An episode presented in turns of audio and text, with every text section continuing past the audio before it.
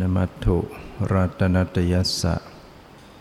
ขอถวายความนอบน้อมแด่พระรัตนตรัยขอความผาสุกความเจริญในธรรมจงมีแก่ญาติสัมมาปฏิบัติธรรมทั้งหลายต่อไปนี้ก็จะได้ปรารภธรรมะตามหลักคำสั่งสอนขององค์สมเด็จพระสัมมาสัมพุทธเจ้าเพื่อส่งเสริมสติปัญญาการพัฒนาจิตใจให้ประเสริฐคือความสะอาดความบริสุทธิ์ยิ่งขึ้นไปจะได้แสดงถึงธรรมชาติคือความเป็นจริงของชีวิตโดยปกติปุถุชนเราก็จะเข้าใจชีวิตที่ผิดจากความเป็นจริงนะคือปุถุชนจะเข้าใจไปตามสมมุติแล้วก็ยึดเอาเป็นจริงเป็นจังนะสมมุติแห่งความเป็นคนเป็นเราเป็นของเราในความเป็นจริงนั้นไม่มีเราไม่มีของเราไม่มีสัตว์บุคคลตัวเราเขาฉะนั้นที่บุคคลมีความรู้สึกในใจว่าชีวิตนี้เป็นตัวเราหรือเป็นของเราเป็นความเห็นผิดอยู่เป็นความเข้าใจผิดเป็นความยึดถือที่ผิดอยู่ดังนั้นตราบใดที่ยังไม่ได้ปฏิบัติวิปัสสนาจนกระทั่งบรรลุมรรคญาณเป็นโสดาบันเป็นอริยบุคคลชั้นที่หนึ่งตราบนั้นจิตก็จะหลงยึดความเป็นตัวเป็นตนอยู่นั่นแหละจะมีความรู้บ้างเข้าใจบ้างสำหรับผู้ที่ได้ปฏิบัติเจริญวิปัสสนาที่ได้เกิดปัญญาญาณเห็นความจริงตามความเป็นจริงในขณะนั้นก็ละก็ลดก็ลบความรู้สึกเป็นตัวเป็นตนไปได้แต่เมื่อเผลอความหลงความยึดมันก็เข้ามาครอบงำอีกเรายังตัดไม่ขาด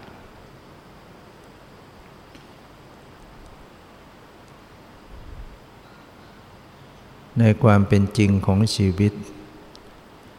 เป็นเพียงสักแต่ธรรมชาติสักแต่ธาตุหรือธรรมชาติปฏิเสธความเป็นสัตว์บุคคลเป็นตัวตนแห่งความเป็นเราเป็นของเราจริงๆแล้วเป็นเพียงธรรมชาติธรรมชาติที่ประกอบมาเป็นชีวิตเนี่ยไม่ใช่ตัวตนและธรรมชาตินี้เมื่อมาจัดแยกประเภทก็จะได้สองประการธรรมชาติอย่างหนึ่งเรียกว่ารูปธรรมธรรมชาติอีกประเภทหนึ่งเรียกว่านามธรรม ดังนั้นสรุปย่อๆแล้วชีวิตนี้คือรูปกับนามรูปคือธรรมชาติที่เสื่อมสิ้นสลายไปไม่ใช่ตัวตนนามก็คือธรรมชาติที่น้อมรู้อารมณ์ได้ก็ไม่ใช่ตัวตนอยู่ในชีวิตนี้ประกอบด้วยรูปกับนามรูปแต่ละรูปก็มีความแตกดับย่อยยับตลอดเวลาเสื่อมสลายแต่มันเกิดชดเชยกันอยู่นามก็มีความหมดไปสิ้นไปเกิดใหม่หมดไปอยู่ตลอดเวลา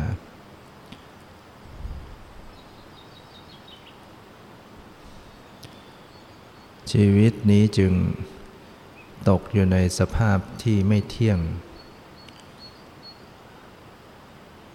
ตกอยู่ในสภาพแห่งความเป็นทุกข์อยู่ในสภาพของความเป็นอนัตตาบังคับบัญชาไม่ได้ฉะนั้นบุคคลใดที่เจริญวิปัสสนาเข้าไปรู้แจ้งความเป็นจริงของชีวิตก็จะรู้จากรูปจากนามนี่เองรู้ถึงชีวิตว่ามันเป็นเพียงสภาพของรูปของนามไม่ใช่ตัวตนนั้นบุคคลที่จะเกิดปัญญารู้แจ้งในรูปในนามได้ก็ต้องอาศัยการเจริญสติระลึกรู้ที่รูปนามที่กำลังปรากฏไปรู้อย่างอื่นก็ไม่สามารถจะรู้แจ้งความจริงนะถ้าไม่รู้รูปนามมันก็จะไปรู้บัญญัตินะถ้าสติไม่ตั้งอยู่ที่รูปนามมันก็จะไปสู่บัญญัติคือถ้าไม่อยู่ในทางเส้นทางมันก็ต้องออกข้างทางออกไปข้างทางอื่นเจริญวิปัสสนานั้นสติต้องระลึกที่รูปนามที่กำลังปรากฏจำเป็นที่ผู้ปฏิบัติจะต้องทำความเข้าใจจากการฟังเป็นเบื้องแรกรูปเป็นอย่างไรนามเป็นอย่างไรจากนั้นก็ทำความรู้จักจริงๆนะคือลงมือปฏิบัติทำความรู้จักรูปรู้จักนามเมื่อทำความรู้จักรูปนามอยู่บ่อยๆเนืองๆก็จะเกิดความรู้แจ้งรู้ความจริงตามความเป็นจริงเรียกว่ารู้แจ้ง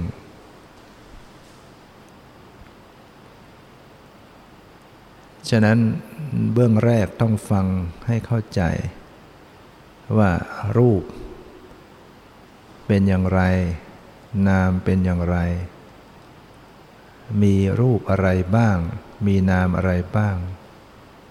ลักษณะมันเป็นอย่างไรจะได้ตามระลึกรู้ได้ถูกรูปธรรมก็จะปรากฏ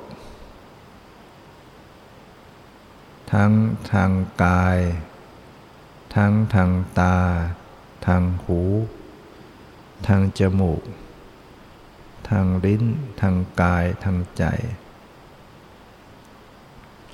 รูปเนี่ยปรากฏได้ทั้ง6ทาง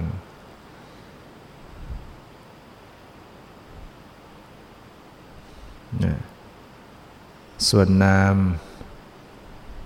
ามก็ปรากฏได้ทั้ง6ทางเหมือนกันสรุปแล้วการที่จะรู้รูปนามเนี่ยก็รู้อยู่ที่6ทางนี่แหละ เจริญสติระลึกอยู่ที่6ทางคือทางตาทางหูทางจมูกทางลิ้นทางกายทางใจแล้วก็ต้องระลึกที่ตาหูจมูกลิ้นกายใจของตนเอง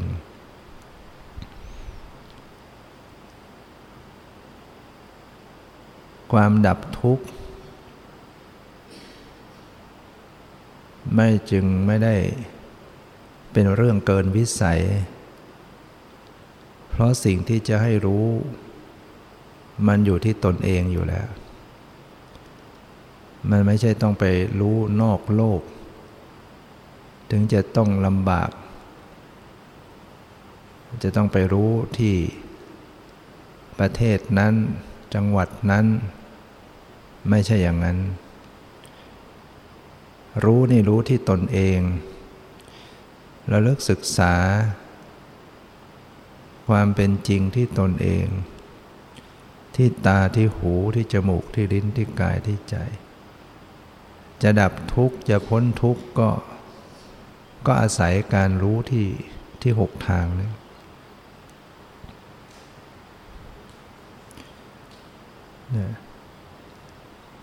ฉะนั้นการเข้าถึงธรรมะจึงเข้าถึงได้ด้วยตนเองเรียกว่าสันทิติโกเข้าถึงได้ด้วยตนเอง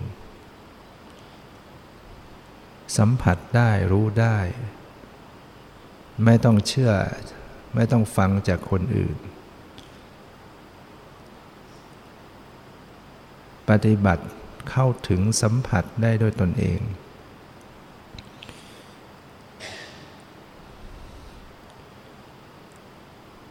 รูปนามทางตาอะไรเป็นรูปอะไรเป็นนามสีเป็นรูปธรรมเนี่ยคือสิ่งที่สะท้อนมากระทบตาเนี่ย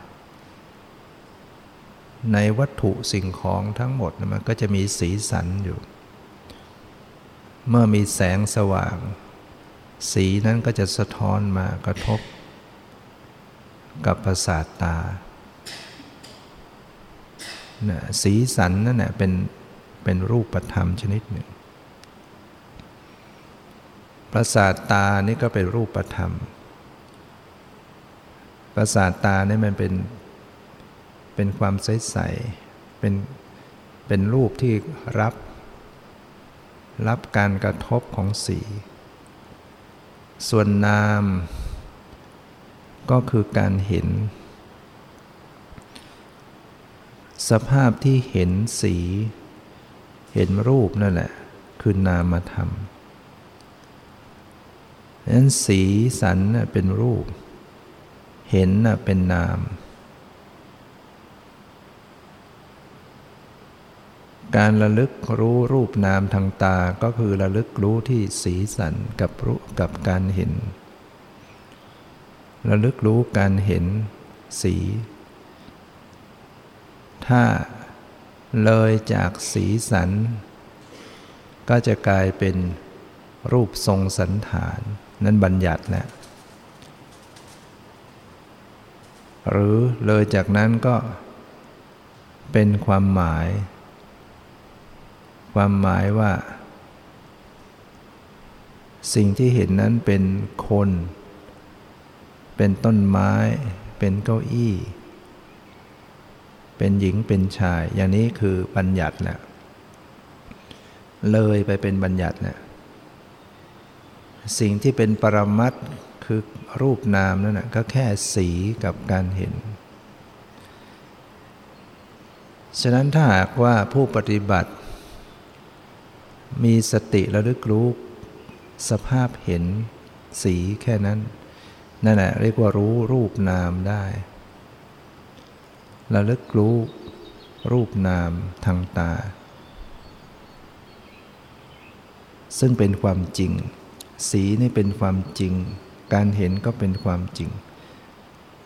คือเป็นธรรมชาติที่เป็นจริงมีอยู่เรียกว่าเป็นปรมัตถธรรม แต่นี้ถ้าหากว่าบุคคลโดยทั่วไป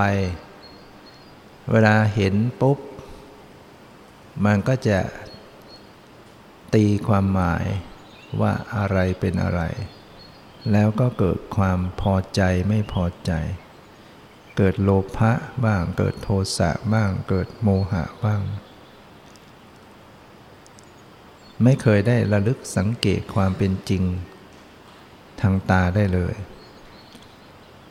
ฉะนั้นเวลาเห็นแต่ละครั้งก็จะต้องเลยไปสู่เป็นบัญญัติแล้วก็เกิดกิเลสไม่โลภก็โกรธไม่โกรธก็หลงเห็น10ครั้งก็จะมีกิเลสเกิดขึ้น10ครั้งวันๆหนึ่งเห็นกี่เที่ยวถ้าไม่ได้เป็นผู้ปฏิบัติธรรมแล้ววันหนึ่งๆเราสะสมกิเลสลงไปมากต่อมากนะ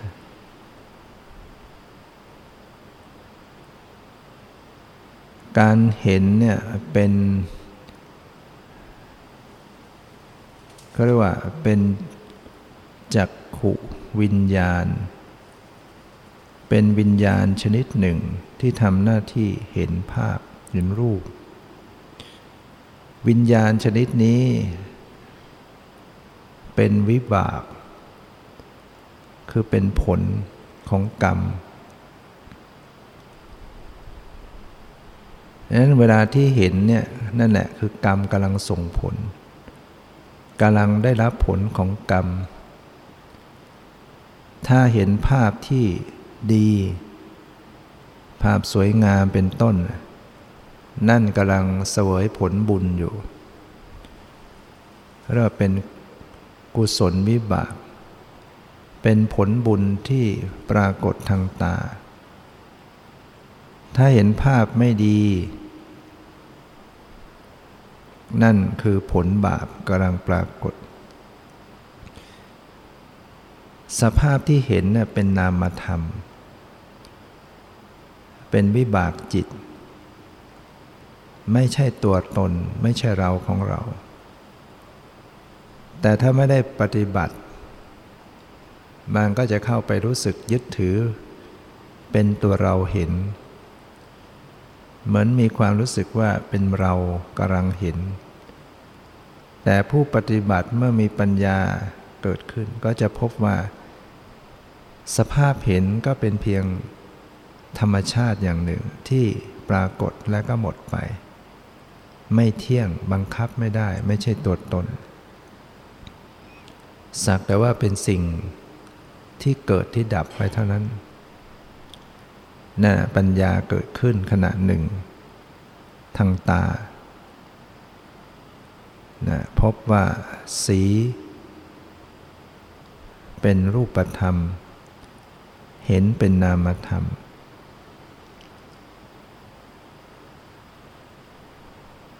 แม้หากก็เลยไปสู่ความเป็นบัญญัติเป็นสัตว์เป็นบุคคลหรือเลยไปสู่ความพอใจไม่พอใจผู้ปฏิบัติก็มีสติระลึกรู้สภาพของจิตใจที่กำลังรู้สึกความพอใจความไม่พอใจการระลึกรู้อย่างนี้ก็จะกลับมาสู่รูปนามสู่ปรมัตถธรรมตัดบัญญัติความเป็นสัตว์เป็นบุคคลออกไปคืนกลับเข้ามาสู่ปรมัตถธรรมการสังเกตจิตใจว่าขณะนี้กำลังไม่พอใจขณะนี้กำลังพอใจถือว่าเป็นการเจริญวิปัสสนาอยู่ระลึกการเห็นไม่ทันก็ระลึกทางใจว่าใจกำลังคิดนึกกำลังปรุงแต่งหรือกำลังไม่พอใจอยู่หรือกำลังพอใจอยู่ก็ยังดี นะยังดีที่สามารถมารู้มารับรู้สภาพธรรมได้ถ้าคนที่ไม่ได้ปฏิบัติธรรมมันจะเลยแล้วก็เลยไปเรื่อยพอเห็นแล้วก็เลยเป็นคนเป็นสัตว์เป็นหญิงเป็นชายปรุงแต่งไปเรื่อยๆแล้วก็เกิดกิเลสโลภโกรธหลงแล้วก็ยังไม่รู้อีกกิเลสเกิดขึ้นก็ยังไม่รู้อีกนะนั่นคือผู้ไม่ได้ปฏิบัติธรรมมันก็จะมีกิเลสเพิ่มพูนมากขึ้นหนาแน่นขึ้นดีไม่ดีทนไม่ไหวก็กระทำบาปทางกายทางวาจาลงไปถ้าเป็นความโกรธที่รุนแรง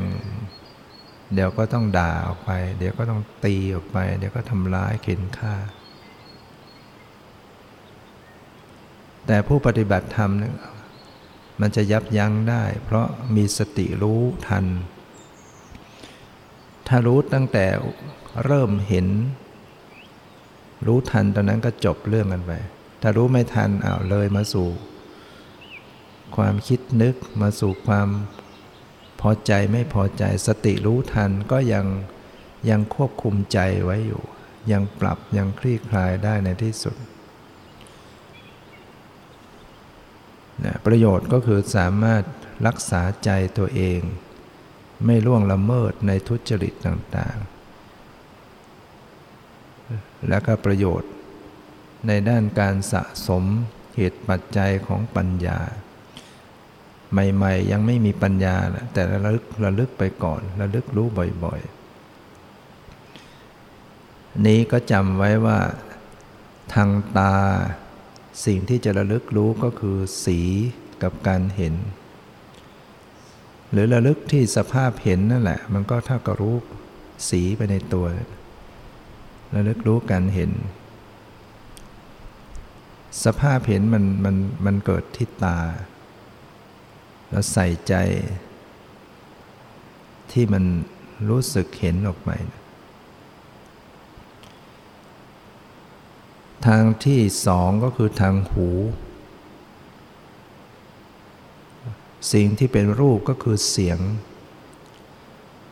เสียงเนี่ยเป็นรูปประธรรมมันจะมองไม่เห็นหรอกตามองไม่เห็นเสียงแต่มันเป็นสิ่งที่มีจริงมาตามบรรยากาศเมื่อมีการสั่นสะเทือนมีการกระทบสะเทือนมันก็จะเป็นลอกๆมาตามอากาศผ่านช่องหูกระทบกับประสาทหูก็ทำให้เกิดการได้ยินเสียงขึ้นแล้วมันเป็นธรรมชาติเสียงมันก็เป็นธรรมชาติอย่างนี้ได้ยินก็เป็นธรรมชาติประสาทหูก็เป็นธรรมชาติเมื่อมันมีเหตุมีปัจจัยมาบวกกันมันก็เกิดอย่างนี้เกิดได้ยินขึ้นมาถ้าหากว่าบุคคลทั่วไปเวลาได้ยินเสียงปุ๊บมันก็จะปรุงไปแล้วเสียงอะไรเสียงไงแล้วก็พอใจไม่พอใจลุ่มหลงไปลืมเนื้อลืมตัวแต่ผู้ปฏิบัติธรรมนั้นจะมีสติระลึกเวลาที่ได้ยินเสียงตั้งสติระลึกรู้ได้ยินระลึกรู้สภาพได้ยินไม่ต้องพยายามตีความหมายว่าสิ่งที่ได้ยินนั้นคืออะไรอย่างไรจะระลึกรู้เฉพาะขณะได้ยินถ้าระลึกรู้ได้แค่ได้ยินเรียกว่ารู้รูปนามได้ยินเป็นนามธรรมเสียงเป็นรูปธรรมนะถ้าสติระลึกรู้ได้บ่อยๆเนืองๆขึ้นจะเห็นความเกิดดับของเสียงของสภาพได้ยินนั้นว่าได้ยินปุ๊บมันดับทันทีได้ยินมันดับไปทันทีได้ยินมันดับไปทันทีเมื่อเห็นความดับเห็นความเกิดดับทันทีบ่อยๆเนืองๆก็จะเกิดปัญญาแจ้งชัดว่าสิ่งที่ปรากฏทางหูคือได้ยินเนี่ยไม่ใช่ตัวตน ไม่ใช่ตัวเราของเรามันเป็นเพียงสักแต่ว่าธรรมชาติได้ยินแล้วก็ดับไปเท่านั้นนะทีนี้ถ้าหากบุคคลที่ไม่ได้ปฏิบัติธรรมมันจะเลยไปสู่บัญญัติแล้วก็เกิดกิเลสนะจิตมันจะปรุงไปเรื่อยว่าเสียงนี้มันพูดไม่ดีกับเรามันด่าเรามันไม่อย่างนั้นอย่างนี้มันก็เกิดโมโหเกิดไม่พอใจนะจิตเกิดขึ้นสืบต่อมาสู่ทางใจแต่ผู้ปฏิบัติธรรมนั้นแม้เลยมาสู่ทางใจก็ตามรู้ที่ใจถ้าใจมันโกรธเรารู้ความโกรธใจมันโลภรู้ความโลภใจมันหลงรู้ความหลงหรือใจมันดีไม่โลภไม่โกรธไม่หลงก็รู้ใจว่ากำลังไม่โลภไม่โกรธไม่หลงนะให้ระลึกนะระลึกสภาพได้ยินเสียงเป็นรูปได้ยินเป็นนามประสาทหูก็เป็นรูปดังนั้นเวลาได้ยินเสียงแต่ละครั้งเนี่ยมันเป็นวิบากจิตเป็นผลของบุญบ้างเป็นผลของบาปบ้างเวลาได้ยินเสียงด่าให้รู้ว่านี่คือผลบาปของตนเองที่ทำไว้เคยด่าเขาไว้เหมือนกันเวลาได้ยินเสียงหนวกหู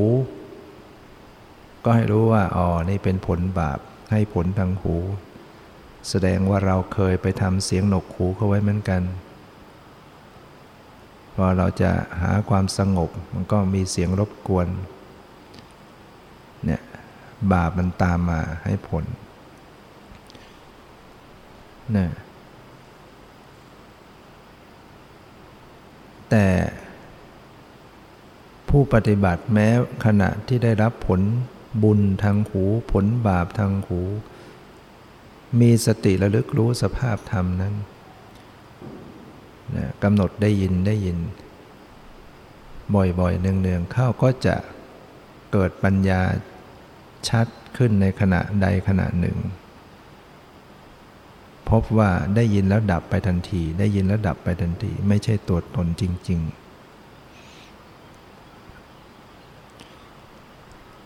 ๆทางที่สามก็คือทางจมูกมีประสาทจมูกเป็นรูปธรรมกลิ่นก็เป็นรูปธรรมพอมากระทบกันก็เกิดรู้กลิ่นขึ้นรู้กลิ่นนี่เป็นนามแหละรู้กลิ่นนี่เป็นนามอุปาทานมันจะเข้ามาสวมทันทีว่าเป็นเราเป็นเรารู้กลิ่นแต่ถ้ามีสติปัญญาเกิดขึ้นจะพบว่าสักแต่ว่าเป็นสิ่งหนึ่งกลิ่นก็เป็นสิ่งหนึ่งรู้กลิ่นก็เป็นสิ่งหนึ่งที่เกิดขึ้นแล้วก็ดับไปเท่านั้นไม่ใช่ตัวตน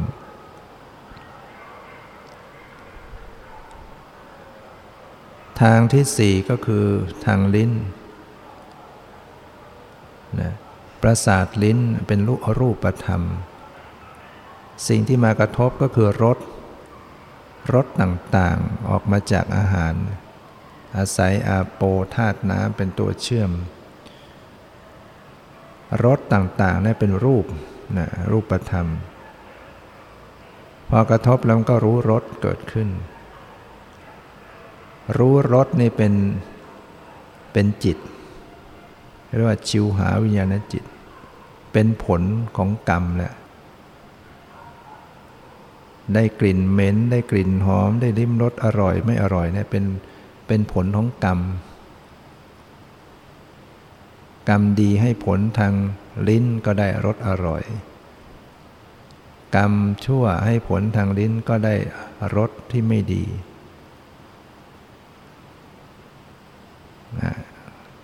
มันส่งผลสติระลึกรู้ รสก็ดีกลิ่นก็ดีให้เห็นว่าเป็นเพียงสภาพธรรมที่ปรากฏนะรสเป็นรูปรู้รสเป็นนามกระทบรู้รสแล้วก็ดับไปไม่ใช่ตัวตนทางที่ห้าก็คือทางกายเนี่ยเป็นทางที่กำหนดได้ง่ายกว่าทางอื่นนั้นผู้ปฏิบัติใหม่ๆก็ควรเริ่มต้นจากการกำหนดรู้ทางกายเพราะว่าอารมณ์ที่มาปรากฏทางกายเนี่ยมันชัดเจนกว่าทางอื่นมันเป็นมหาภูตรูปเมื่อมากระทบกายเรียกว่าเป็นโผฏฐัพพารมณ์มันเป็นรูปใหญ่ปรากฏชัดนะสื่อรับก็คือตัวกายประสาททั่วสรีระร่างกายไม่ว่าจะเป็นที่ผิวหนังในกล้ามเนื้อหรือในอวัยวะภายในร่างกายนะมันจะมีกายประสาทอยู่เป็นรูปธรรมส่วนสิ่งที่มากระทบกายประสาทเรียกว่าโผฏฐัพพารมณ์เป็นรูปธรรมสามชนิดเป็นรูปไฟเป็นรูปดินรูปไฟรูปลมนะดินจะมีลักษณะแข็งหรืออ่อนแข็งน้อยก็คืออ่อนเมื่อดินมากระทบกับกายเขาเรียกว่าปัทวีโผฏฐัพพารมณ์แต่มันอยู่ตามสภาพมันก็คือดินแต่พอมากระทบกับกายเรียกว่าเป็นโผฏฐัพพะโผฏฐัพพารมณ์คือดินที่มากระทบกาย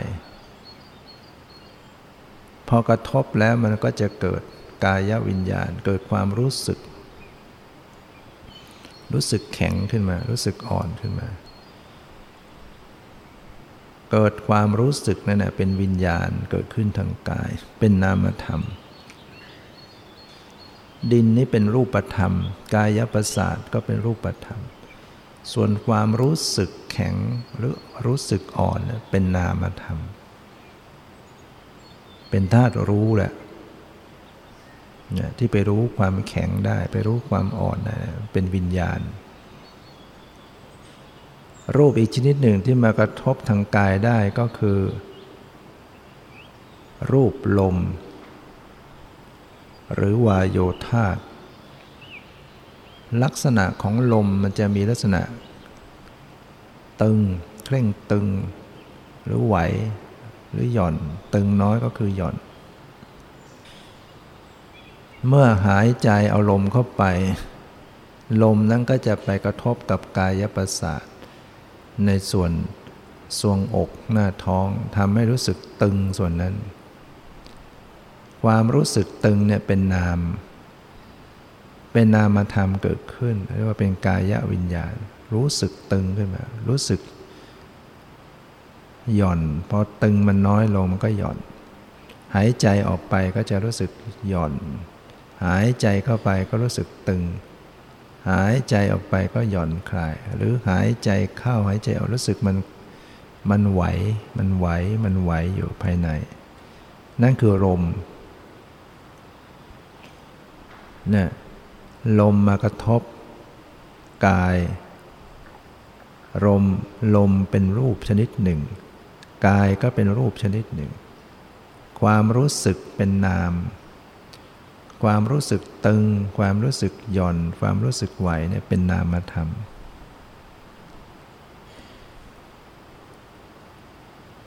รูปที่สามที่มากระทบกายได้ก็คือรูปไฟ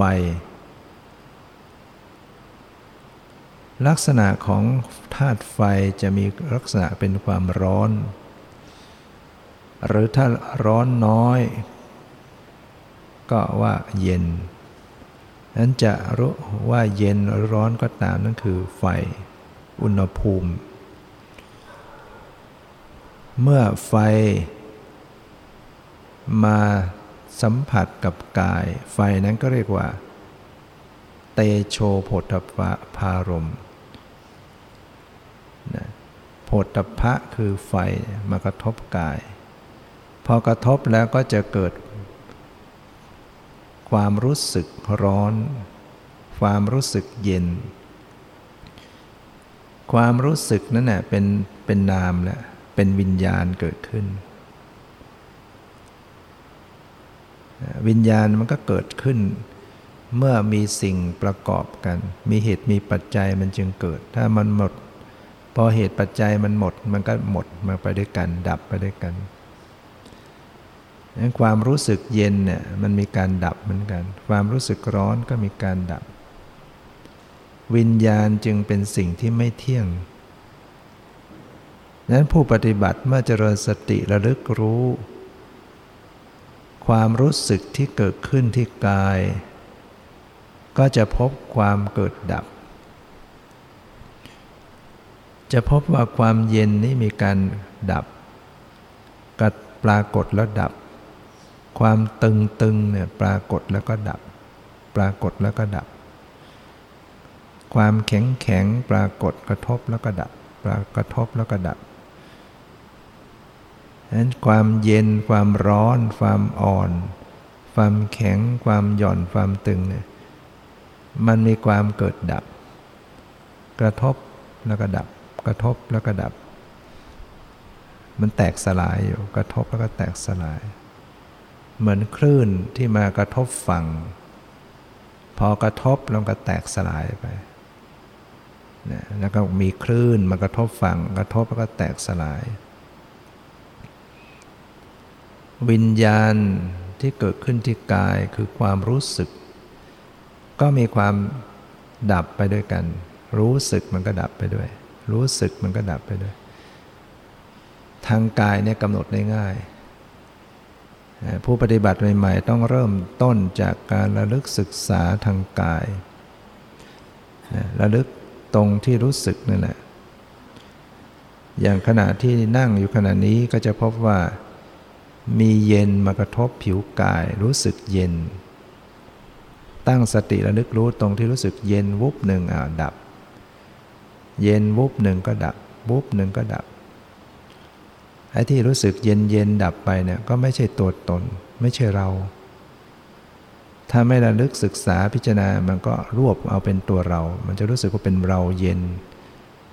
แต่ที่จริงความรู้สึกนั้นก็เป็นเพียงสภาพธรรมที่ไม่ใช่ตัวตนสิ่งเหล่านี้มันเป็นความจริงที่รอคอยการพิสูจน์คงทนต่อการพิสูจน์เมื่อไหร่มันก็มีความจริงให้รู้ให้ดู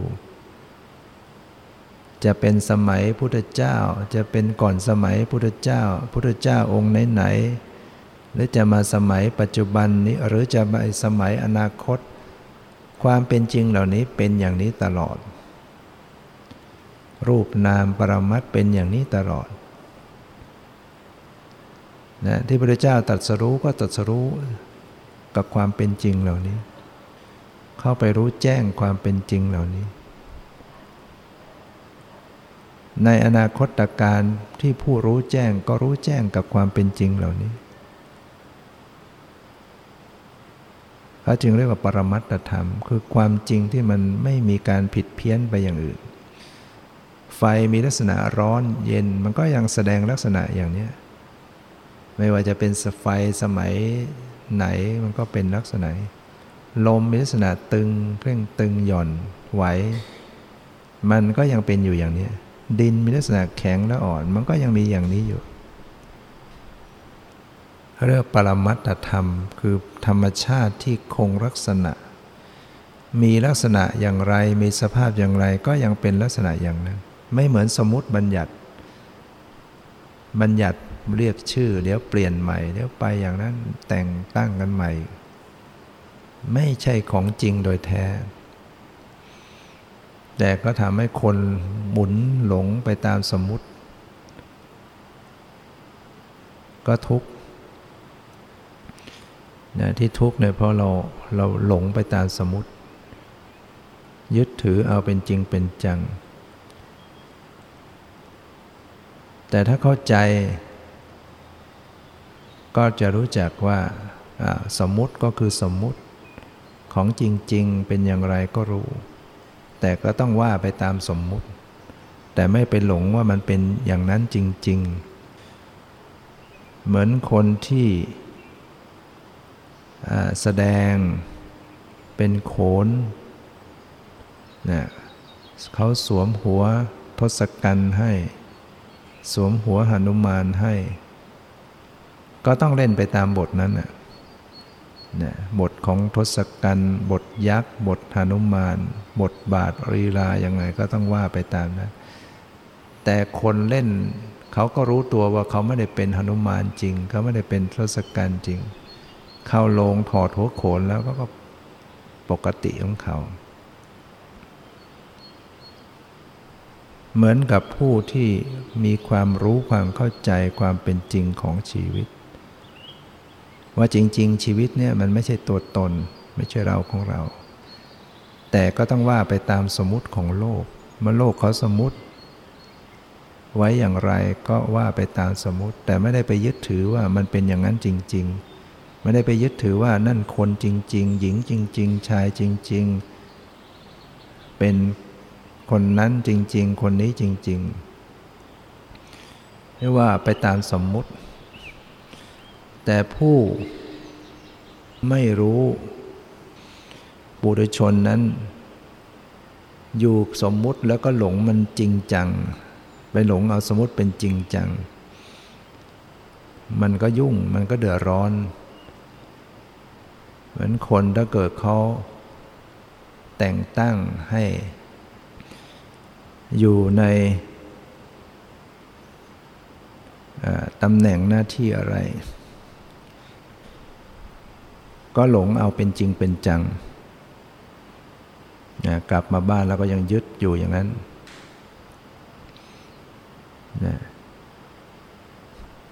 มันต้องเปลี่ยนไปทำงานอาจจะเป็นนายพันนายพลเป็นเจ้านายกลับมาบ้านถ้าไม่ถอดออกมันก็ยุ่งเพราะนั้นมันเป็นสมมุตินะคนที่เล่นเป็นตัวโขนถ้าเกิดไปสำคัญมั่นหมายจริงๆมันก็ยุ่งนะไม่ถอดหัวโขนเรามาปฏิบัติธรรมเนี่ยเราก็ยังว่าไปตามสมมุติอยู่นั่นแหละใช้ชีวิตอยู่กับโลกก็ต้องใช้ไปตามสมมุติแต่เราไม่หลงในสมมุติรู้ว่านี่คือสมมุติจริงๆมันคืออย่างไรนะชีวิตจิตใจมันก็จะเบาถ้าไม่เข้าใจหลงมากยึดมากมันหนักมากๆก็ทนไม่ไหวเดี๋ยวหนักเขาก็ทำร้ายชีวิตตัวเองบ้างทำร้ายชีวิตผู้อื่นบ้างนั่นคือหลงในสมมุติแล้วก็เอาเป็นจริงเป็นจังทนไม่ไหวก็ทำร้ายตัวเองนะเพราะฉะนั้นที่เรามาปฏิบัติธรรมเนี่ยเราจะได้รอดจากความยึดผิดเห็นผิดรอดจากการที่เราจะไปพลาดพลั้งทำอะไรที่มันผิดพลาดจนเกินไปนะรูปนามทางใจก็มีนะความคิดเป็นนามนะความนึกคิดเป็นนามธรรมและจิตที่มันมีกิเลสก็เป็นนามธรรมไม่ว่าจิตนั้นจะเกิดพร้อมด้วยความโลภความโกรธความหลงความฟุ้งซ่านมานะทิฏฐิมันก็เป็นนามธรรมแต่ละอย่างละอย่างนะส่วนรูปทางใจที่ละเอียดอย่างรูปประสาทตาประสาทหูประสาทจมูกประสาทลิ้นประสาทกายรูปหัตถยวัตถุเนี่ยมันรู้ได้ทางใจเราจะไปสัมผัสทางตาทางหูทางกายไม่ได้ นะแต่คนที่จะรู้ก็ต้องมีความแยบคายมีสมาธินะนั้นเราก็ไม่ใช่ว่าจะรู้ได้ทุกอย่างไม่ใช่ว่าจะไปรู้รูปได้ทั้งหมดนามได้ทั้งหมดขึ้นอยู่แล้วแต่สติปัญญาของแต่ละคนก็ค่อยๆรู้จากของหยาบๆรู้จากเย็นร้อนอ่อนแข็งหย่อนตึงสีเสียงกลิ่นรสโผฏฐัพพะจิตใจคิดนึกรู้สึกยังไงเนี่ยค่อยรู้ค่อยพิจารณาไปมันก็จะค่อยแยบคายขึ้นแยบคายขึ้นนะปัญญาก็จะค่อยเจริญขึ้นจนกระทั่งก็จะเห็นสามัญลักษณะเห็นความจริงที่เสมอกันก็คือความไม่เที่ยงความเป็นทุกข์ความเป็นอนัตตาของสิ่งเหล่านี้นี่คือแนวทางของการปฏิบัติเจริญวิปัสสนาระลึกศึกษาอยู่ที่รูปนามแล้วก็ให้ทำความเข้าใจอะไรเป็นรูปเป็นนามแล้วก็พยายามระลึกศึกษาไปบ่อยๆเนืองๆสะสมไปปัญญาก็ค่อยๆเจริญขึ้นตามที่ได้แสดงมาก็พอสมควรกับเวลาขอยุติไว้แต่เพียงเท่านี้ความสุขความเจริญในธรรมจงมีแก่ทุกท่านเทอญ